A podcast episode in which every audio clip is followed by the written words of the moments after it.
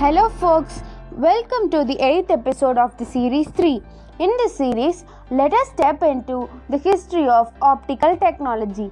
Optical communication systems date back to the 1790s to the optical semaphore telegraph invented by French inventor Claude Chappe. In 1880, Alexander Graham Bell patented an optical telephone system which he called the photophone.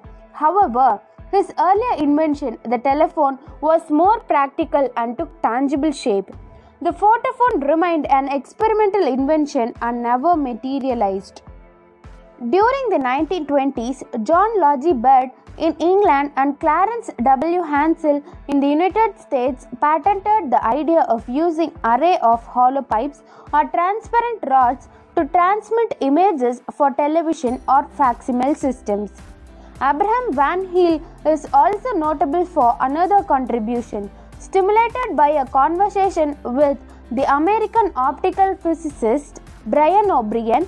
Van Heel made the crucial innovation of cladding fiber optic cables. All earlier fibers developed were bare and lacked any form of cladding with total internal reflection occurring at the glass air interface. Abraham Van Heel covered a bare fiber or glass or plastic with a transparent cladding of lower refractive index. This protected the total reflection surface from contamination and greatly reduced crosstalk between fibers. By 1960, glass clad fibers had attenuation of about 1 decibel per meter, fine for medical imaging but much too high for communications. In 1961, Elias Snitzer of American Optical Institute published a theoretical description of a fiber with a core so small it could carry light with only one waveguide mode. Snitzer's proposal was acceptable for medical instrument looking inside the human, but the fiber had a light loss of 1 decibel per meter.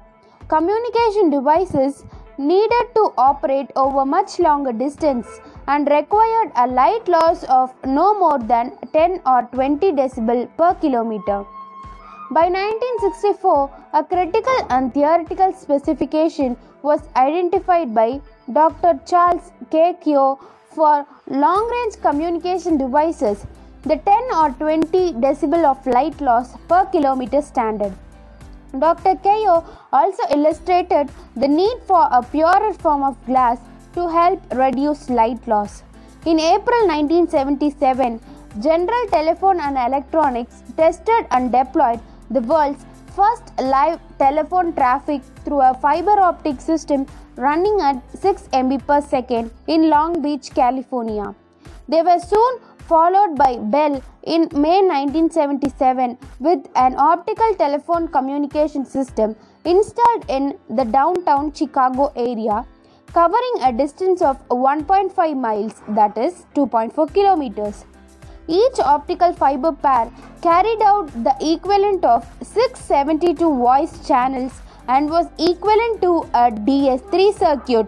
Today, more than 80% of the world's long distance voice and data traffic is carried over optical fiber cables. Thank you. Hope you have enjoyed the introductory part of optical technology. To know more about this interesting topic, we'll meet you in the next episode with more information. Until then, stay tuned.